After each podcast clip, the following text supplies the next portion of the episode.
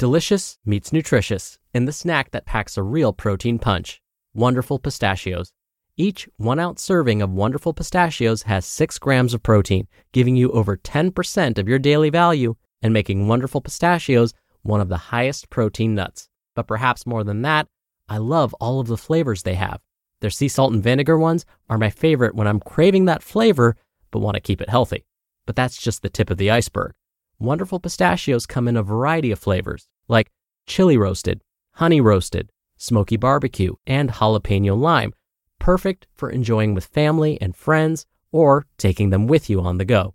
Whether you're a pistachio purist who loves cracking open every nut, or you prefer the convenience of no shells pistachios, Wonderful Pistachios has got you covered. Grab Wonderful Pistachios and elevate your snacking game today. So fill up with a healthy snack when hunger strikes. Visit wonderfulpistachios.com to learn more. That's wonderfulpistachios.com. When you need mealtime inspiration, it's worth shopping Kroger, where you'll find over 30,000 mouthwatering choices that excite your inner foodie. And no matter what tasty choice you make, you'll enjoy our everyday low prices, plus extra ways to save, like digital coupons worth over $600 each week. You can also save up to $1 off per gallon at the pump with fuel points. More savings and more inspiring flavors make shopping Kroger worth it every time. Kroger, fresh for everyone. Fuel restrictions apply. This is Optimal Health Daily, episode 1109 10 3 2 1 0. Five numbers to remember for lulling yourself into a deep, restorative slumber without fancy biohacks or supplements. Part 1 by Hylke Reitsma with bengreenfieldfitness.com. And I'm Dr. Neal, your very own personal narrator. Happy Monday and a very happy Labor Day if you're in the US and welcome to another edition of Optimal Health Daily, where I read some of the best blogs covering health and fitness, just like an audiobook, and with my commentary at the end. And we have five shows covering a bunch of different topics. Just search for Optimal Living Daily to find all of them. Today's post is a bit longer than what I typically narrate, so I'll read the first half today, and then, as usual, finish it up for you tomorrow. So, with that, let's get right to it as we optimize your life. 10, 3, 2, 1, 0. Five numbers to remember for lulling yourself into a deep, restorative slumber without fancy biohacks or supplements. Part 1 by Hylke Reitsma with bengreenfieldfitness.com. One of the biggest contributors to overall health has little to do with how well you adhere to eating every color in the rainbow of organic produce, how many acres of pasture the meat you eat has roamed on, how dedicated you are to your fitness regimen, how many steps you take throughout a day, the number of hours you don't spend sitting at your desk, or even the amount of time you spend practicing gratitude. Yes, all of those factors are indeed important components of a well rounded approach to optimal health and wellness. But everything I just mentioned could amount to diddly squat if you are not consistently getting, you guessed it, restorative deep sleep. Sleep deprivation has been linked to obesity, diabetes, glucose intolerance, anxiety, cardiovascular morbidity, disease mortality, increased alcohol usage, and even the explosion of the Challenger space shuttle back in 1986. But you probably don't need a rocket scientist or a rocket explosion to tell you this, because we've all experienced the effects that a night spent tossing and turning can have on athletic performance, overall mood, and cognition. While there's no shortage of supplements or devices that you can use to coax your body into falling asleep faster or to increase your deep sleep, today's article, a guest post by Hylke Reitsma of Biohackopedia, is going to focus on five simple tenets of sleep hygiene that should serve as the foundation to just about anybody's sleep protocol. I briefly mentioned this 10 3 2 1 0 sleep rule in my minimalist sleep tips post, but now it's time to dig into even more detail. The 10 3 2 1 0 sleep rule. As explained by productivity and success transformation coach Craig Ballantyne, and also used by the world's leading high performance coach Brendon Burchard in his slightly stripped down version, the 10 3 210 sleep rule provides exactly what you need if you're having trouble sleeping. It's a practical, easy to follow guide that requires no fancy biohacking devices, supplements, or guesswork. See, when it comes to navigating your way around sleep issues, simplicity is key, and it doesn't get much more simple than this routine, which can be summarized as follows 10. The hours prior to sleep in which you will not drink caffeine. 3. The hours prior to sleep in which you will not eat or drink anything other than water. 2. The hours prior to sleep in which you will not work. 1 the hours prior to sleep in which you will not be exposed to screens. And zero, the number of times you hit the snooze button.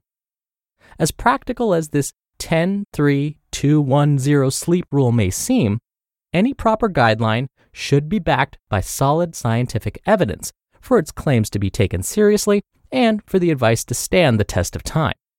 Let's do just that and delve right into the meaty science behind each of these numbers. 10. The hours prior to sleep in which you will not drink caffeine. As Dr. Olli Sovijärvi, MD, warned in step 5 of his article, Deep Sleep Decoded Everything You Need to Know to Increase Your Deep Sleep Percentages, sleep disturbing substances include more than just coffee. Certain teas, guarana, yerba mate, and yes, even decaf coffee all contain caffeine. There is an abundance of research that shows caffeine intake even several hours before bedtime, can affect the quality of your sleep. Nearly 70% of people consume coffee in the evening, despite growing evidence that consuming 200 milligrams of caffeine as much as six hours prior to sleep can result in a loss of up to one hour of sleep. Caffeine negatively affects sleep stages 3 and 4, which are considered deep sleep stages, through its blocking of a sleep hormone called adenosine. But it also increases sleep latency, the time it takes you to fall asleep. Luckily, the effects on REM sleep appear to be milder. So, what cutoff time should you be aiming for? While a 10 hour window is plenty for most people, individual susceptibility also needs to be added into the equation, as caffeine sensitivity varies from person to person based on genes, age, and personal experiences. For example, a study shows that middle aged adults experience increased disturbances in sleep, as measured by electroencephalogram or EEG analysis, compared to young adults. Another study suggests that as little as two cups of coffee in the morning may have negative ramifications on your sleep that night, leading to a significant reduction in sleep efficiency and total sleep time.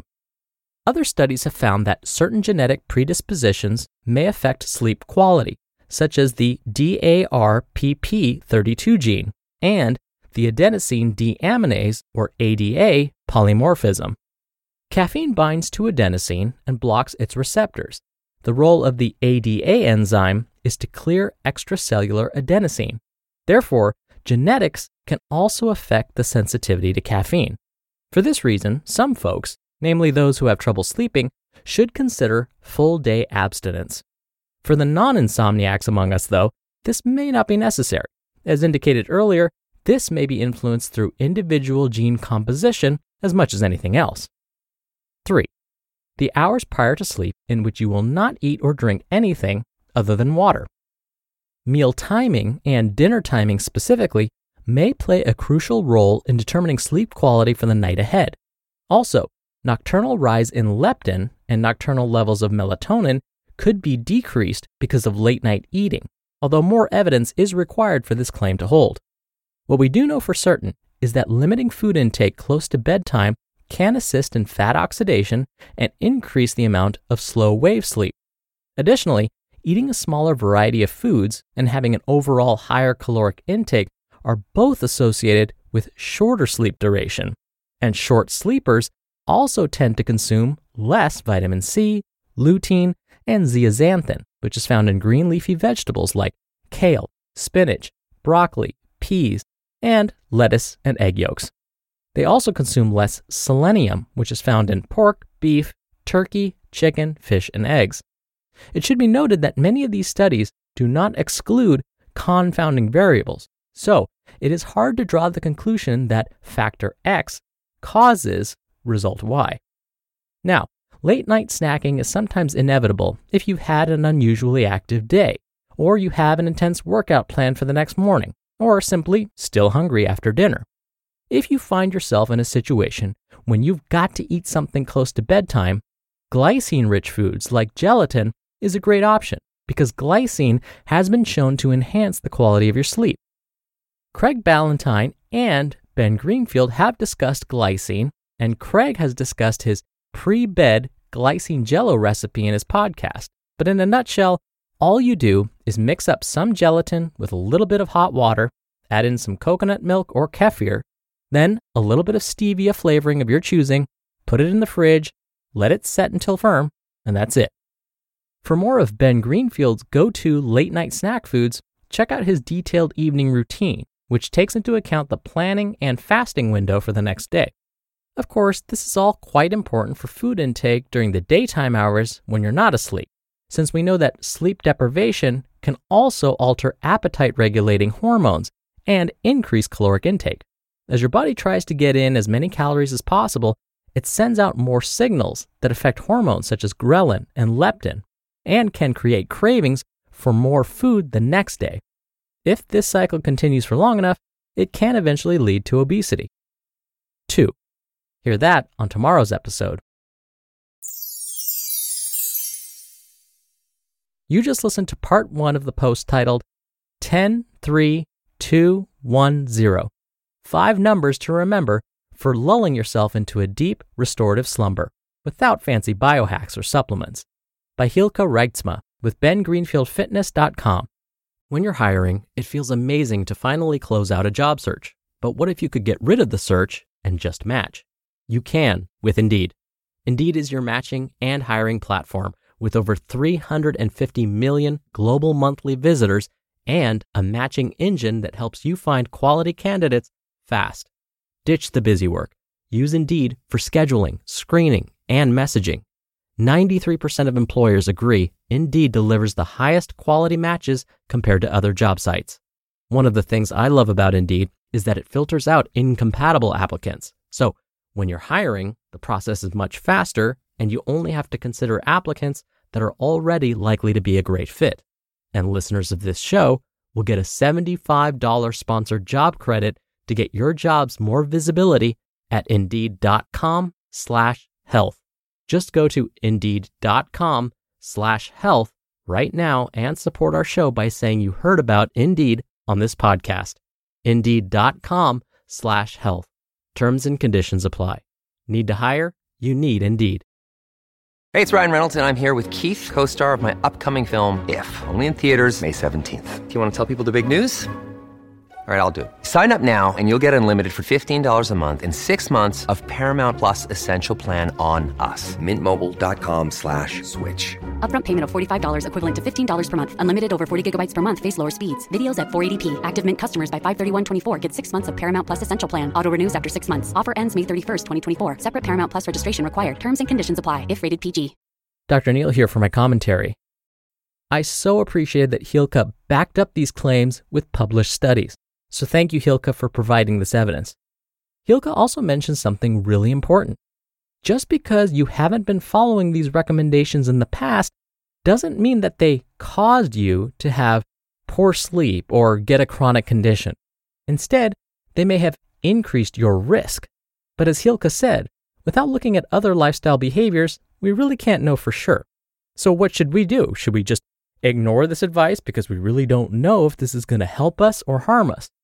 Well, we can give one of these recommendations that were discussed a try and see if it helps, especially if it's not going to cause you any harm. If it can only help you, it's worth a shot. For me, I absolutely love, love, love my coffee. I love the smell, the taste, the warmth of the mug in my hands. I love everything about it. But I know that if I have a cup of coffee after 12 p.m., I will not be able to fall asleep come bedtime. I just so happen to be sensitive to the effects of caffeine. So I make sure that all of my coffee drinking is done before noon every day. Now, could this all be in my head? Or said another way, could this just be a placebo effect? If I think coffee is going to keep me up, it will. Yeah, absolutely. But I know that quality sleep is more important to me than an afternoon cup of coffee. So I'm willing to part with something I love, coffee, for something I love even more, a really good night's sleep. So cutting back on my coffee is only going to help. So to me, it's well worth it. All right, that'll do it for today. Thank you for listening every day. I hope you're having a wonderful holiday if you're in the US, and I'll be back here tomorrow to finish up this post. So I'll see you there where your optimal life awaits.